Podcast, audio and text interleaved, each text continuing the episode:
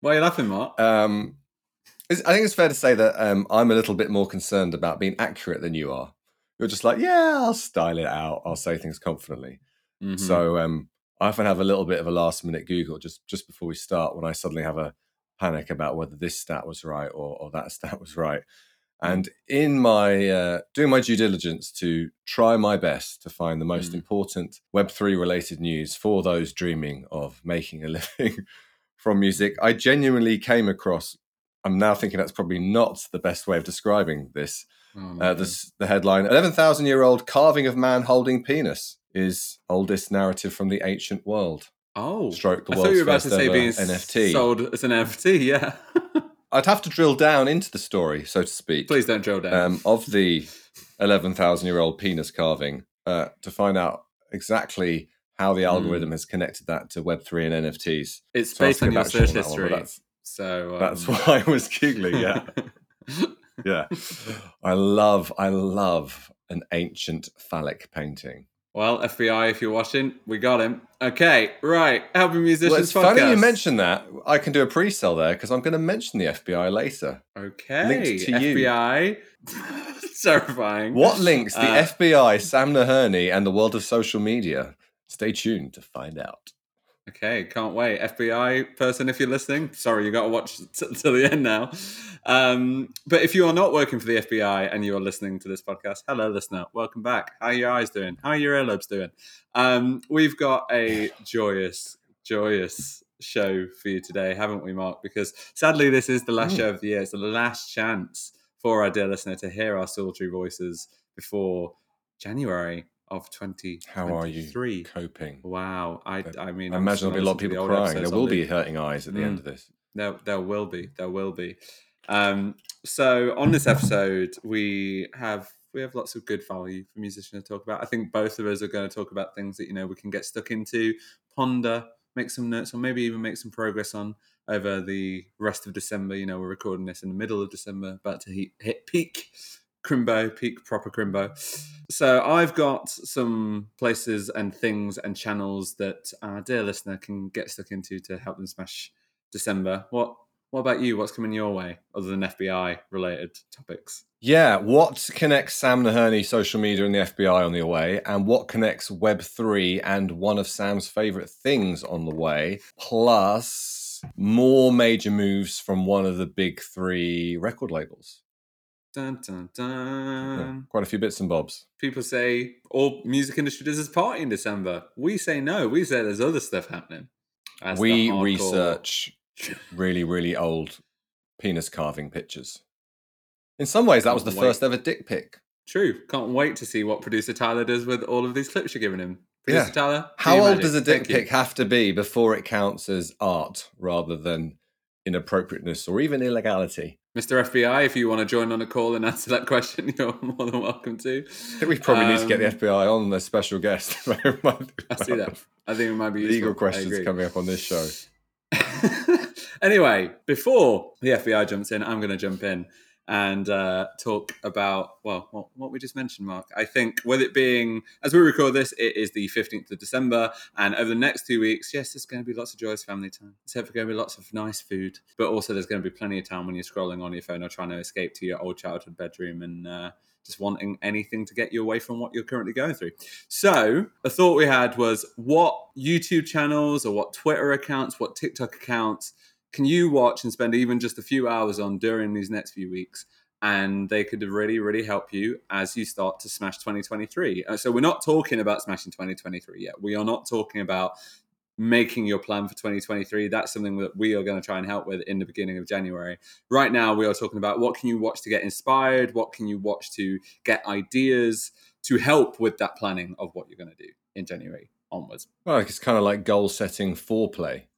This is the Hmm. stuff to do on the 28th of December before on the 4th of January you actually start making some decisions. Yeah. Correct. And if you get so inspired by some of what you watch and you want to get on with it anyway because your grand's doing your nut in, that's fine. Let's do it. So But these suggest you've actually phrases don't you've actually thought about this, Sam. This is this you. is specifically for that unique between Christmas and New Year.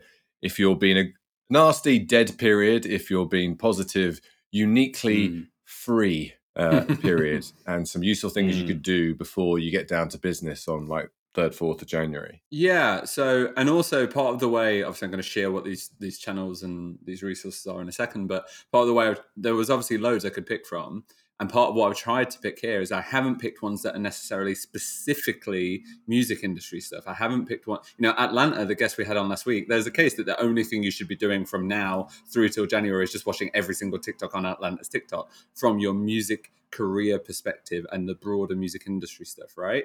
But what I'm thinking is, we all know that to be a successful musician, especially a successful independent stroke unsigned musician, you have to wear a lot of hats. You need to be a creative director, you need to be your finance guy, you need to be your songwriter and everything in between, right? So so many, us included sometimes, focus on the music industry stuff. That's right. That is what, you know, music industry people should be helping with. I'm going to reference a few people, at least two of these three are not musician focused at all. In fact, they're focused on very different parts of the creative world, but they're parts of the creative world that a musician, if they get good at, it will really, really help their music career. Okay. So that's part of the logic here. And also part of why I think now is the time to do this, because when you're in January, you probably are only going to want to go full steam ahead with the musicy, music related music career stuff. Intro to this section. Done.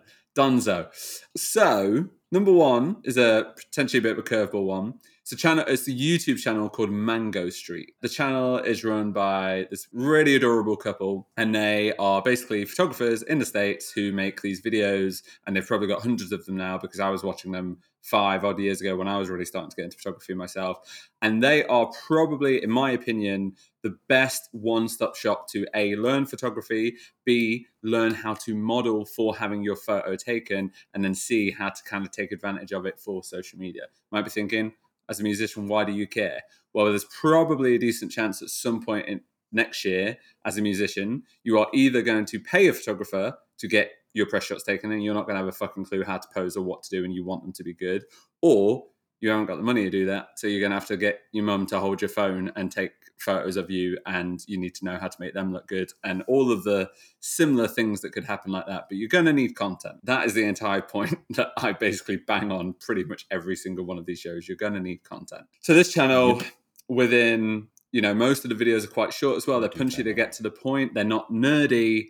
They are just really understandable, really accessible, really likable examples of how to become better in front of the camera and behind the camera. And yeah, it's a big part of what made me a better photographer. Within one night, you could spend a few hours watching, I don't know, 15, 20 of their videos, and you could feel very, very equipped whether you are hiring a photographer in the new year for your new press shots or you're gonna, yeah, do it on your phone or get you make even get one of your band members to set it up on a self timer or something. So that is suggestion number one. Lovely humans teaching a core skill and doing it in a fun, accessible way. Big up Mango Street. Thanks for helping me out back in the day. Big love. Number two, this is going to make you laugh, and anyone that knows me even remotely laugh. Colin and Samir, who have long been one of my two favorite podcasts and have been for years now. They're actually a big, I can happily say this on record, they are a very big inspiration to how I do what I do now. And especially when I, I personally made the change from being just a photo video guy into more of a social content creator and doing more of the strategy stuff on social. They were a very big part of helping me understand that and get excited about that. Um, and they've been doing this for like a decade now. They are two dudes, funnily enough, called Colin and Samir, who on a YouTube channel and on podcasting platforms break down creators. Again, this is not specific to musicians, it's just creators of any kind, from people that make videos about ice cream to people that make videos about makeup to people that make videos about finance and anything you can imagine. They just break these creators, these artists of different types down, and half of the time they just get them on the show and interview them and ask them the questions that you want to know. Um, but the thing that I think is really interesting is they cut through the shit and ask things that a lot of the time we don't get to know about big creators. So more often than not, they'll get a huge creator, someone with millions, hundreds of millions, if not billions of views, and they will go, "How much has YouTube paid you? How much has this platform paid you?" They will. Money is probably the thing that is most interesting here. I, for sure, they were the first people I ever saw go. YouTube paid me this much for this many views. Samsung paid me this much for this brand sponsorship, etc., etc. And whilst they may not be directly related again to musicians, it will at least give Yeah, you that's what I was some a mixture of Have you got any specific shout outs of musicians they've interviewed or anyone who's Yeah. close to music? yeah, yeah. No, they've done a few musicians. The one that um, springs to mind is a guy called Ty Verdes. I think that's how you say his name. Apologies if I butchered it. Um, I think that one was yeah. I'm pretty sure that episode's been within the past year, and they do like an hour long sit down with him. He's a classic. Went absolutely mental on TikTok, and now is like a huge uh, American pop star. Pretty sure it's American. Um, so if you want one that is just full of musician and especially, you know, I think one of the main reasons people often listen to the show and just music advice in general is they want to know how do I blow up on TikTok in three seconds? Um, stroke yeah. what's the uh, what's the real uh, work that happens uh, to become an overnight success? Um, so that episode is of musician, but I actually, again, I think the thing that's valuable here is seeing how people outside of your world have done it and seeing what you can take from that. I genuinely do believe that's the thing that's actually most interesting. So there are there are examples of Colin Samir talking to musicians about how they've used various social platforms to get to the making a living level. And if Correct. Colin Samir interviewing, they probably got to quite a good making the living level. Uh, do mm-hmm. you have a top? Let, You know, let's ask Sam Naherney the question he would ask someone else if they were saying it.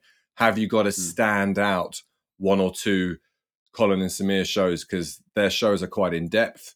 We're talking about mm-hmm. a couple of days between Christmas and New Year, not a couple of months. what true, is true, is true, there a must watch um, masterclass from Colin and Samir on being a creator in 2022? Mm, specific mm, shout out.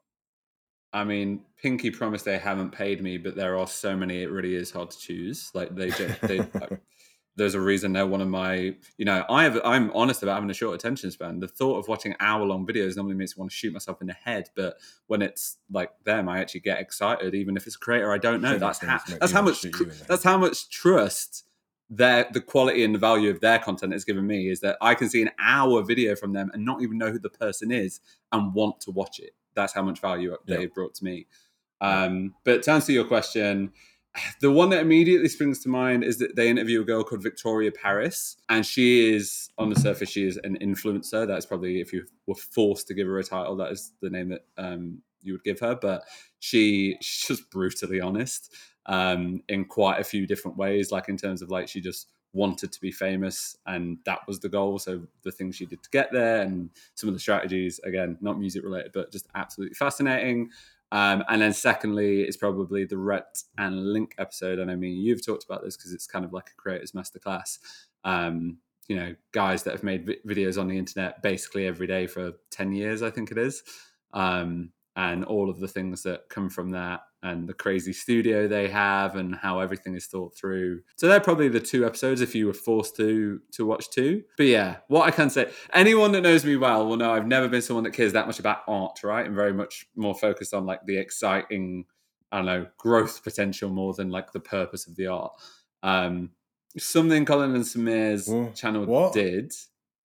Something that Colin and Samir's channel did was it? Do you mean you're start... about more bothered about being famous than being a no, musician I... or being a photographer or a videographer? I don't quite understand that. No, so like one of the things I always say is the whole the thing that gets me excited is making cool shit that resonates with a fan base, not making something that is deep and meaningful to me or to an artist, if that makes sense. So I don't care if it's fake if it connects with people.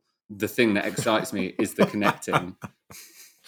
I've always been very transparent about that. Can cannot say otherwise. Yeah. yeah. Um, I mean, it's why my one liners are make people look fit or make cool shit. Like that's that's the thing that excites me. I don't care about art. Um, but the point that I was making, yeah, but that means it's good art, or at least there's a case that it's good art if it's connecting mm, with lots of mm. people. Uh, you say that you can also just look at data and work out what's going to connect with the highest amount of people and take as many parts of that as possible. Well, that's your strategy so, for how you make the art that resonates, and it means you're using research rather than innate talent which for some might yeah i i mean this is my point. authentic art but yeah yeah. Uh, no no 100% i am you're kind of making my point. That's my point. I, I i very much see that as a as a work of art. I think my most people especially most creatives in 2022 2023 are at the point that you know all art has to come from the heart and the soul man. And if it's based on data and algorithms then it, it doesn't count and all that kind of shit. Okay. Um so right. that's more my point. That gets into the ai stuff but that's for another time. Whole other episode, baby. But yeah, they really made me see and reminded me of how be I mean beautiful feels like a lame word, but it probably is the right word. How beautiful of a journey you can have as a creator if you do the right things. And some of these people that on the surface are doing the most boring thing over and over and over again and the incredible businesses and brands and the amount of money they can build around it. It's just it's how they're inspirational, hence why they're one of my favorite creators, and I'm still watching them years on. So that is the Colin Okay. Samir YouTube channel, and it's also on all podcasting platforms, obviously. That's number two. And then the third is a fellow British music industry guru type character. Um, I think we maybe even mentioned him once or twice before, at least Atlanta. on so not Atlanta. Um, a gentleman called Elijah, who a lot of uh, music Ah, heads may. A lot of music heads may know the name because he's been around doing all sorts of cool shit in the music biz for the past kind of 10, 15 years, whether it's being a DJ, whether it's being a speaker at lots of you know, music industry events, stuff like BIM, all that kind of shit. Um, but over the past few years, he's kind of bu- built up a bit of a brand and become a bit iconic, at least in the British music industry, for this kind of brand of it's basically black tech, black handwritten text on yellow squares. He's kind of built this thing, and it's just like really powerful one-liners, mostly music focused, but also kind of just life and creativity focused.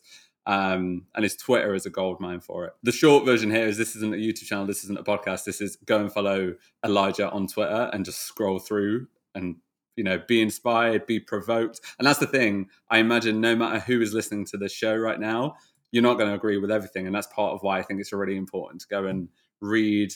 He's really good at generating conversation and people on both sides. He's he's a really good mediator between both sides. That's one of the reasons i think it's really really interesting as well as you get both perspectives. But i was going to suggest him anyway and then he made the tweet this tweet uh, yesterday as uh, as we record this podcast which i just thought was really interesting.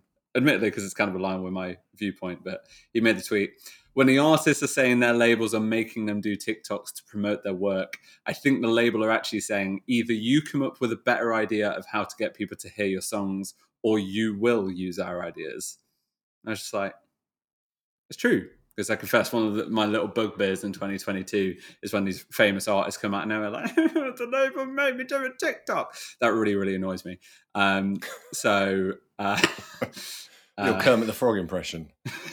yeah. Uh, what, what's Kermit's catchphrase? Does Kermit have a catchphrase? Oh, hi there. No, oh, God, Miss what was that? Piggy. I don't know. what? Calm me, was bruv. closer to Kermit Um, than your Irish accent to Ireland. Oh, I'll take it. I'll take it. And he followed that up with do what has worked for someone else first. And if that doesn't work, then you can do your idea, which I enjoyed.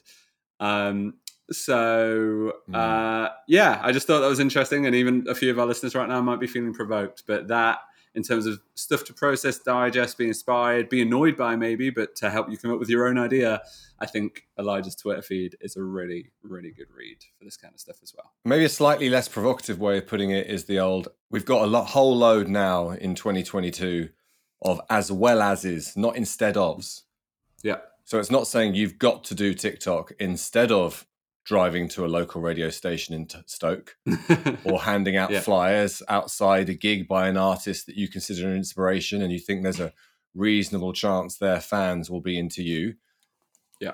This is just another way to get people to connect with your songs. But Yeah. if you're not going to do the in vogue thing, which for some of the geeky reasons we've spoken about a lot on previous shows, happens to be pushing you out a lot and giving you a lot Yeah. of promo juice for free, Yeah. then you either need to do something else or write a great song, which is so good that it can create virality in its own right. But if you're just going to sit there doing nothing apart from maybe complaining about some of the people that are on your team, where's the butterfly effect going to come from? Yeah, man. I mean, it's uh, it's a conversation me and you have had many a time. I think you know you've got to put work in to get your song heard. It doesn't matter how good the song is. It doesn't matter who's on your team. You're still going to have to put in some level of work to get that song heard and out there. And it's, I, I think we've said this one on on the pod before. I think that it's never been fairer.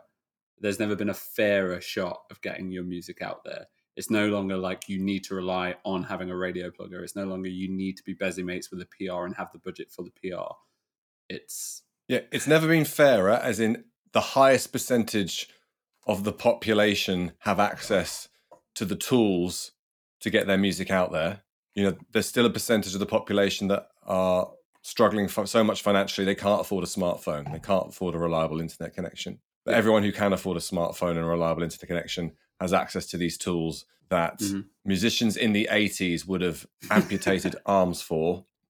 Yeah. Equally, it's never been mo- more overwhelming how many tools are available. So it's the fairest it's ever been because there are so many varied tools to help you be successful as a musician and reach that making a living level. But it's never been more overwhelming because there are so many potential tools to help you get to the making a musician level, which is hence the one liner these tools are as well as is not instead ofs. Mm. And hence why we're currently thinking that in the start of January, we're going to spend quite a lot of time on what you might consider more personal development and career development side of things than actually overt music stuff. Because when you've got all these different options, it really helps if you've got a plan. Yeah, I mean, Otherwise, you are just the headless chicken going, Why am I not famous yet? Why am I not famous yet? Why am I not famous yet? Well, have you done anything? And if you have done stuff, have you done intelligent stuff? Effective yeah, stuff? I mean, one thing I guess stuff. one of your points that I'd slightly push back on a little bit is the I do understand the overwhelming perspective, like of there being a lot of stuff out there. But the thing that we're talking about, or at least I'm talking about, is the fact that people complain about using TikTok. And that actually goes for two of your points. Completely understand that not everyone can literally afford a computer or a phone. If you're complaining on social media about how hard social media is, you're on social media. Do better.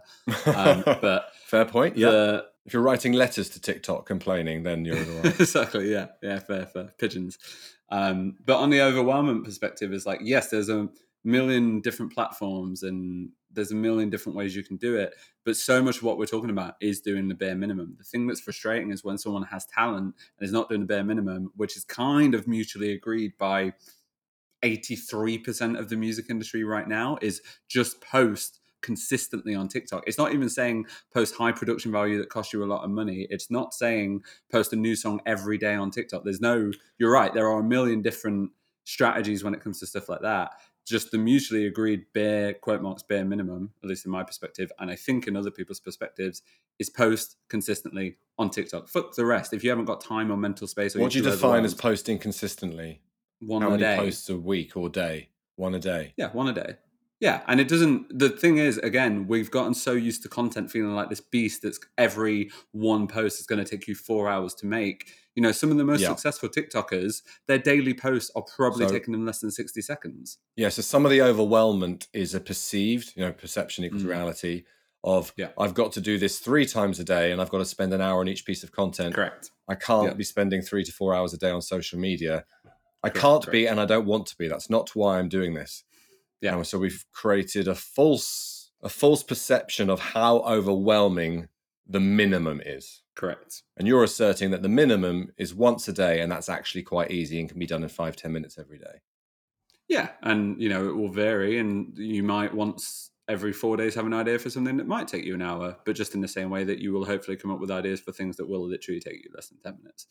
Um, and that's before you get to the thing we always talk about of content days, where if you can't dedicate all those hours Yeah. every day, just finding one day a month to plan and one day a month to film and edit, and then they're all ready to go. if you're thinking about the good old days in inverted commas whether you're old Mm. enough that you remember those good old days or you know your older brothers told you your parents have told you yes you didn't have to do all those tiktoks as little as five certainly 10 years ago but you had to drive to places yeah, you had to yeah, go yeah. to other physical cities and that takes hours and Yeah. something called petrol which costs money Mm. and potentially affects your soul depending how sensitive you are about your carbon footprint yeah, the private jet doesn't kick in until quite a few years down the line. Yeah, I mean, only half facetiously, I'm slightly surprised you don't see more push from social media platforms about how great they are for the environment comparatively, because all these things that used to take physical travel, Yeah. you know, musicians would go on pr- not just on tour to play, but before that tour, mm. they'd have a promotional tour. Going to all these different cities, as we said earlier, to try and talk to the local radio stations, to try and flyer outside gigs of similar artists, and now you can do it all from from your sofa. There are some insane advantages now compared to as little as five and certainly 10 years ago. But we're going to do more on this, aren't we, in early January? That's kind of the plan. Correct. We're going to help this dear, beautiful listener smash their 2023. Uh, but keep an eye on out on the socials for how that's going to roll out. Um, On I'm going to give, pay you a compliment and an insult. I think you've shared some me. really interesting links there. but you took Thank a you. fuckload of time to do it. So my challenge to you is in less than 60 seconds, give us a recap Sixty of Whoa. why and what those three what those three are. All right, let's go. Ta- producer Tyler, put Yeah. a clock on the screen. Let's go. I'm okay, at a clock. three things to watch, consume, process, be inspired by over the end of December. Mango Street, that is a YouTube channel all about photography, videography, but I think as a musician, most importantly, how to pose in front of a camera. And if you don't have the budget for a proper photographer, how to take advantage of a phone to create some cool artwork or press shots or social media content. That is called Mango Street on YouTube. 20 seconds. Colin and Samir, also a YouTube channel, but available on all your favorite podcasting platforms. Two dudes breaking down creators, musicians, and more importantly, potentially more excitingly, money and how much money you can get from big social media platforms. Also, talk about creator stroke musician social strategy. And then, third and finally, Elijah on Twitter is at, is at EL. I1AH, and he is a music industry guru who tweets lots of both inspirational but also provocative thoughts about modern day music industry. And at the very least, it will hopefully make you feel differently or think differently about some Five, key things four, in your mind. three, But at the very two, least, he's going to provoke you. So is that it? Yeah, Okay. right. What about you? Oh, I, I- I found myself wondering a couple of things, Mr. Hmm. Social Media. I think there's a strong case that you haven't mentioned the biggest story in social media of the last few days. By big, I mean affects hundreds of millions of people and has value equivalent to billions and billions of dollars. Okay. And the other thing I find myself wondering linked to it is what exactly did you get up to in Miami, Sam Naherney? Mm, okay. Because within about 12 minutes of you leaving Miami, Yeah. the US Senator for Florida, Mm. Miami born and bred Marco Rubio, launched legislation to ban TikTok from the United States of America. I mean, he clearly got a little sick of waiting too long for his cocktails. A week. Art Basel. I think that's what's happened there. A week of you zooming around talking about NFTs and TikTok, and the local politician has started legislation to ban TikTok from America. Uh, but it is, it is genuinely a huge, huge potential story. Just a little bit of geeky context. He's a serious politician. I don't. Yeah, do you know the name? Yeah, yeah. He's. I- I Um, think he's quite viral on Twitter as well. Actually. He um he was nearly the presidential candidate um, in 2016. He was beaten by Trump. So you know, someone who was seriously considered as a potential president of the United States has start officially started the legislative process to ban TikTok from America. The other side of that is his team, the Republican Party, are not in the majority. So normally, when a party not in the majority launch something, it doesn't become law. Yeah. Um, and it's two years, November 24, I think, is the next time that those numbers can change. okay. So it's probably not going to happen Yeah. unless he can get people from the other team on the other side on board. But Yeah. something we've playfully mentioned a few times on this show of like, oh, before TikTok gets banned, Yeah. is a serious proposition and it links actually to something that came up in the chat with Atlanta mm-hmm. of you know exploit these social media platforms make them your bitch use them to Yeah. your advantage but be wary of becoming dependent on any single one because at Yeah. any time Elon Musk could take over Twitter and change the algorithm or Marco Rubio could make it law that TikTok is banned in the states um which actually Yeah. ultimately leads you to Web3 because Web3 is a world where you own your stuff. Yeah. You own your ID, you own your audience, and you're not dependent on these uh, Web2 platforms like Facebook. Um, and you are a lot more immune. You're not completely, but you're a lot more immune to um, a politician that's got a chip on their block against a particular a particular entity. So Yeah, we I mean- started playful, but there are some genuinely useful to musician uh, uh, points in this, which is don't be that band that spent three years building up their Facebook fan page to then be told in yeah. March 2013 by Mark Zuckerberg they then had to pay a thousand pounds to reach their fans every time they wanted to talk to them. Yeah. Otherwise, they'd only reach 3.5% of the audience. It's impressive. Um, yeah, I mean, one of the a lot of podcasts I've listened to with um, creators of any kind, whatever platform is their bitch, like well, sorry, like their main platform, whether it's TikTok, some people use Twitch for this. Um, you know, the phrase "it's the billboard" is the the way a lot of them see it. Is you know, whether they're driving them to a Patreon, an OnlyFans, or a mailing list. Like these f- platforms that give you good exposure if you do what they want you to do, it should be seen as a way to get people invested in you, and then you get the fuck off there as quick as you can, or at least get that customer, stroke that fan off there as quick as you can. One of my fa- another one of my favorite podcasts is called My First Million, and then we're chatting to Amouranth, who is one of I think she's the biggest female streamer in the world, or like one of the top three female streamers in the world. She's also one of the biggest OnlyFans girls in the world, and she was saying that even though she makes something like less than ten percent of her income from Twitch, she spends something like eighty five percent of her working hours on Twitch because it's where she gets people to drive to the platforms that then make her money. Um, and like I've heard Yeah. that from all different types of creators, not just adult creators. like it's it should yeah, it's called a sales funnel. Yeah, literally, literally. Yeah. and it's I guess that's the thing, you know. It's a- called marketing, in fact, isn't it? yeah, yeah, yeah. Well, that's the thing, isn't it? But obviously, we we know that musicians a lot of the time think all these things and these phrases are dirty, and I get it. But it's also you want to make a Mm. living doing what you love, so you've got to think about these things. You want to get into that beautiful sweet spot where it doesn't feel horrible and dirty, but also you understand why you're doing it because it allows you to do what you want to do. Yeah, Web three. Talk to me. Hee hee. we got into a little bit of a pattern, I think, across the, the HMP of often there's a, a big piece of news about a big company doing something in Web3, and we share that just as kind of proof of concept.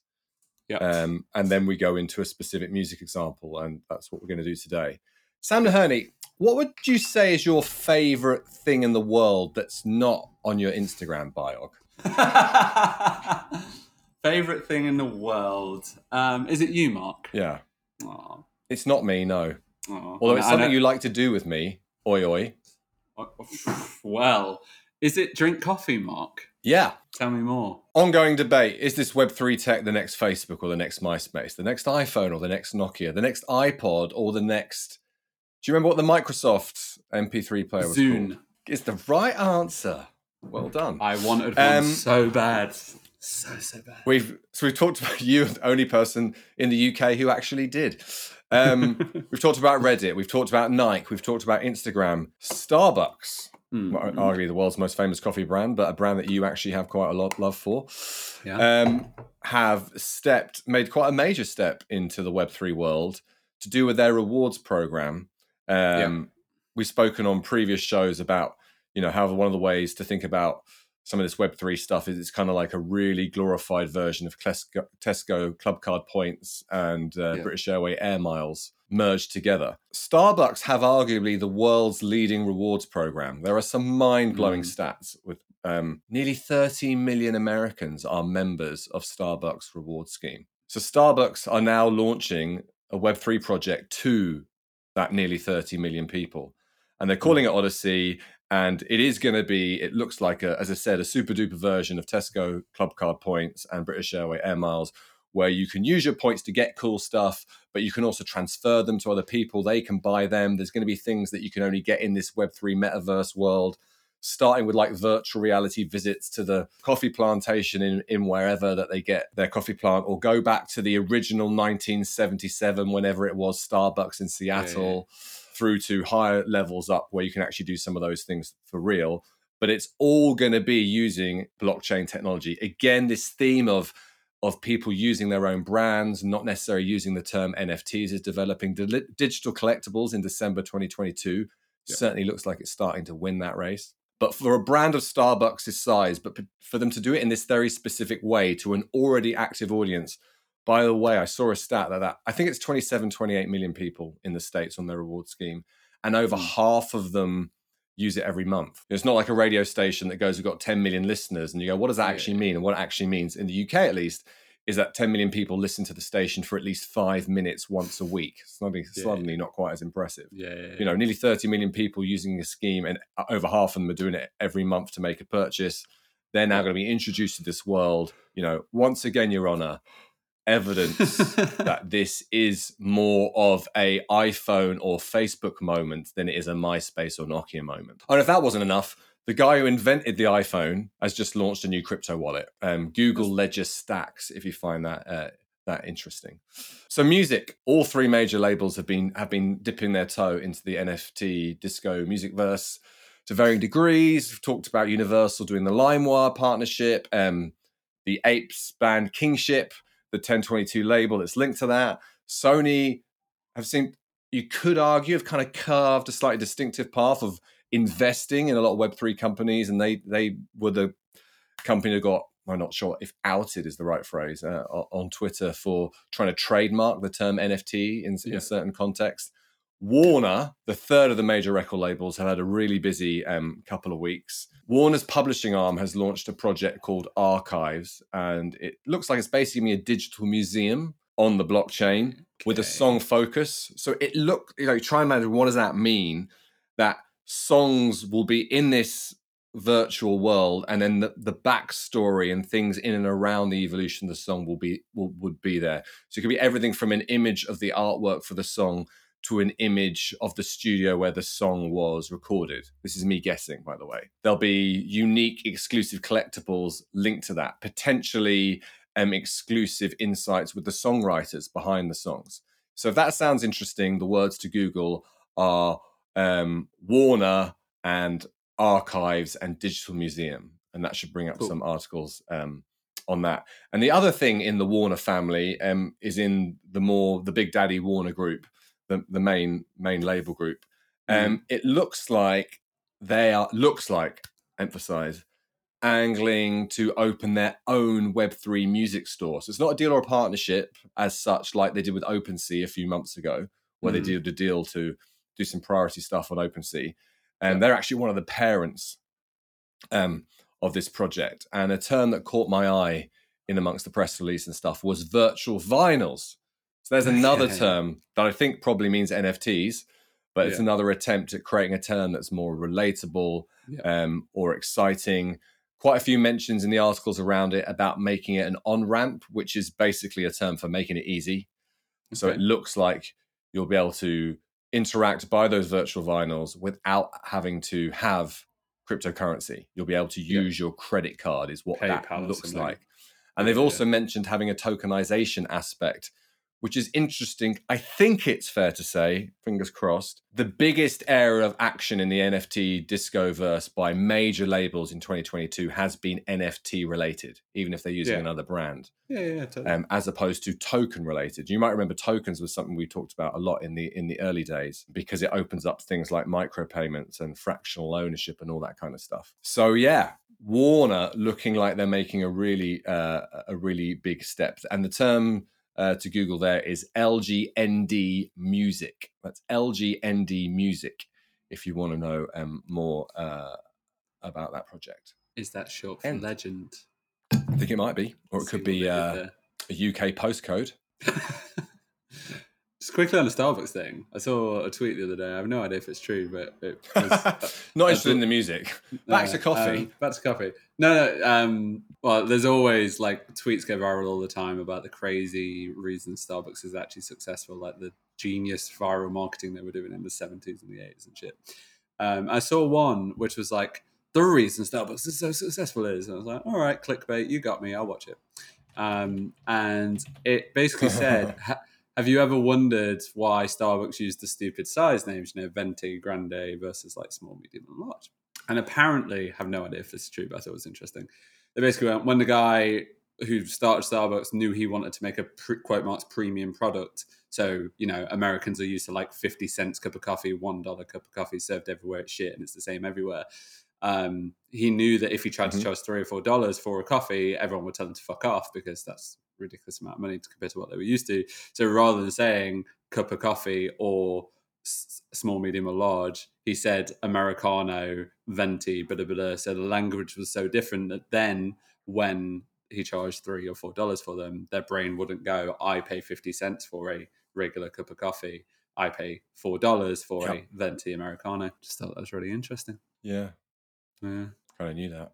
I didn't. The joy of knowledge sharing. That, so if he was charging four dollars for a coffee in 1975, he really was. Uh, yeah, pushing it. Yeah. I mean, it was interesting because apparently that was the. I didn't know this. That that was back when they started.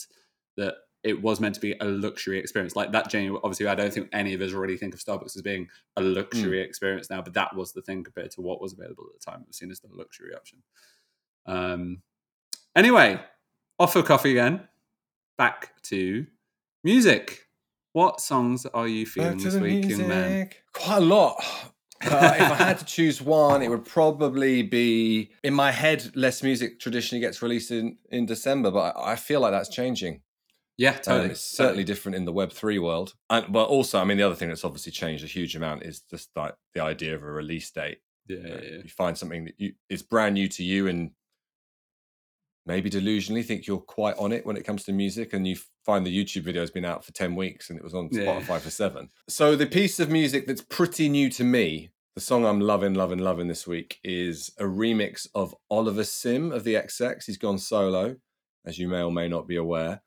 Um, he's gone solo and then made an album with Jamie from the XX featuring on vocals Romy. Obviously. um, it's quite kind of funny, but it shows they're clearly uh, very tight uh, Yeah. uh, family band almost. Right. Mm. Oliver Sim of the XX has gone solo, and he has released the Mighty Soulwax onto a remix of one of his tracks called "Sensitive Child." You know, I like a bass line, Sam. The bass line Mm. this is insane in Woo. quite a qu- twisted, almost quirky way. There's something almost slightly not right or wrong about it. It, it kind of metaphorically feels like feels like that person that's not conventionally good looking, but you still fancy them, and or the person you know you're not meant to fancy, but you do. There's a kind of a, sort of like it's so wrong, it's right. I can't quite put my finger on it. It kind of almost attacks you as a baseline, maybe not attacks you, but kind of bear hugs you. And it's got that thing of makes you want to jump and groove at the same time. So it's not just not quite attacking you, but it's kind of bear hugging your eardrums, your ass, and your soul all at the same time. Goes into this weird middle eight thing that's got a bit of a Dandy Warhols vibe for anyone who used to be them. And yeah, it's real earworm. It's infectious into your body in a way that Soulwax have always been so iconic at doing. And it's just a little bit quirky and different. Oliver Sim on the, of the XX, Sensitive Child, Soulwax on the remix. I want a bear hug around my ass. That's what I've learned from this past 64 seconds. Things I didn't know I needed Which before direction? recording this podcast. I found it One Direction. Oi, oi. Um, so, nicely done. Nicely done. Um, okay, well, in classic Naherney fashion, I've got two songs this week, and I'm actually feeling a little nostalgic, I won't lie. Um, so, my first track is one of my favorite artists in the world, is back with a whole EP. This made me very, very happy. Emily Vaughan, probably my favorite female pop star. She is back with Sassy Pop Squared. It's the song that I love is called Fuckboy Energy, and it's just about basically telling a dude to to fuck off and being a fuckboy in return. Is that Sex for Breakfast Girl? No, no, no. That's Kate Stewart who you're thinking of. I know exactly who you're thinking of. No, no, Oh, okay. separate.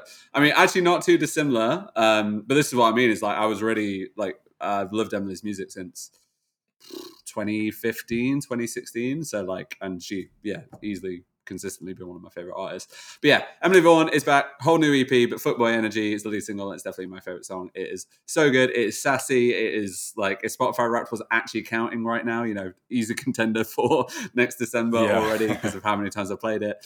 Um, yeah, just sassy. I, I just love it when girls tell me to fuck off. Is what I've learned from this past few months of revealing, sharing track, track of the weeks on here. It's basically I did not know I had a you know fuck off kink, but that's what I've learned on the Helping Musicians podcast. Thank you, Mark Dell.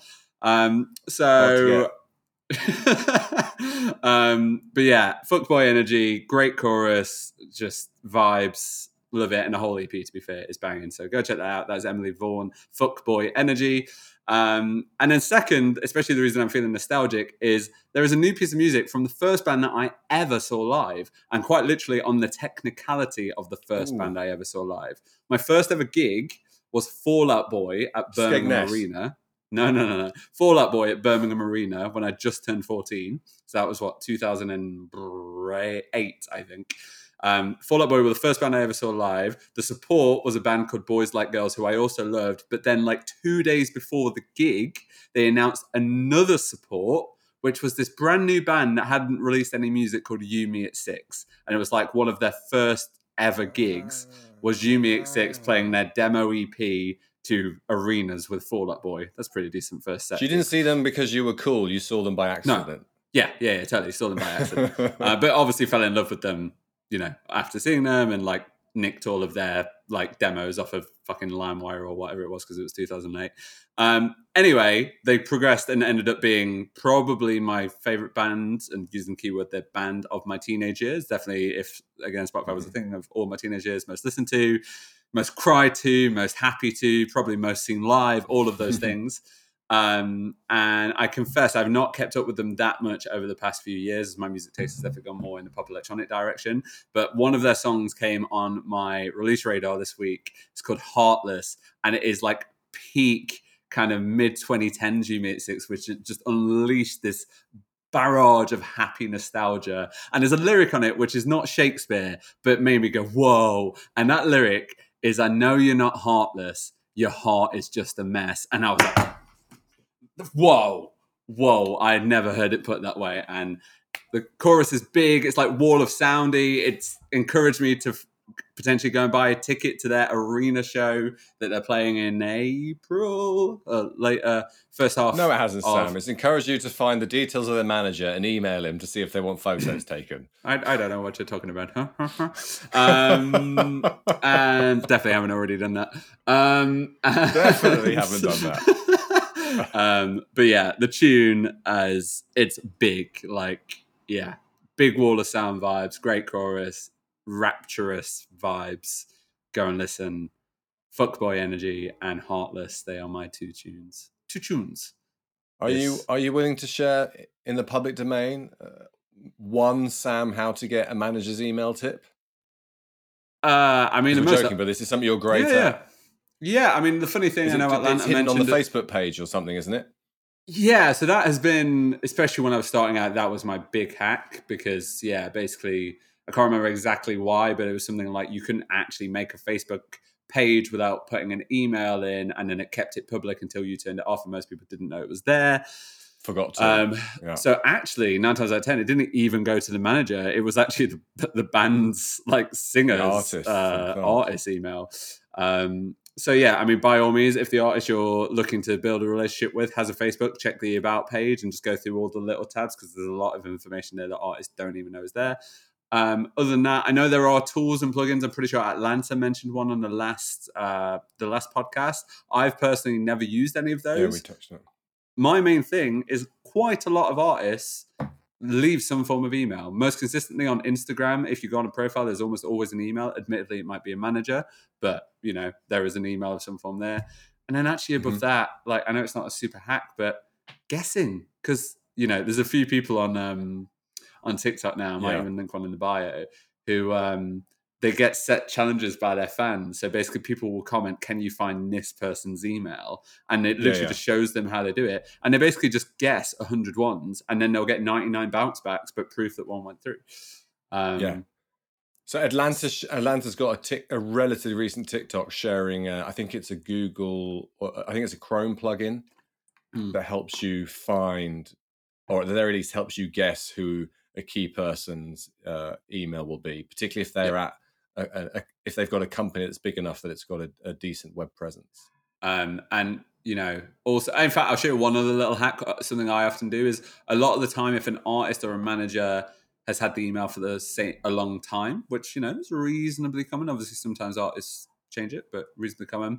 Going on Twitter, typing in the search bar the at of the artist, and then space email, and then at some point in 2016, they went email me at to someone in the public domain, you will find that straight away. And that is also how I found loads of emails that are almost forgotten that they're in the public domain because it was in a tweet from 2016, 2017. That happens a lot. Yeah. Um, and uh, I guess a final, final, final point that you just made me think of. I know we acknowledged this on a previous show, but because it's come out today, uh, Twitter Blue, Twitter subscription feature has been released back into the public this past few days. So you can now pay Twitter to not only get your little blue tick, but also to go to the top of mentions in someone's Twitter feed. So if there is someone that you're really trying to get a message in front of, get your music in front of, or even just get your hi, can I have your email, please message in front of, uh, you can now pay £8 a month to unlock that feature. And I think that is definitely worth it. Happy Christmas, And a happy 2023. new year. Not sure what the point of Says that was. that is a very dramatic way. Uh, listener, Mark's just turned the camera off, so I'm going to say goodbye. Merry Christmas. Happy holidays. Lots of love. See you in the new year. Bye.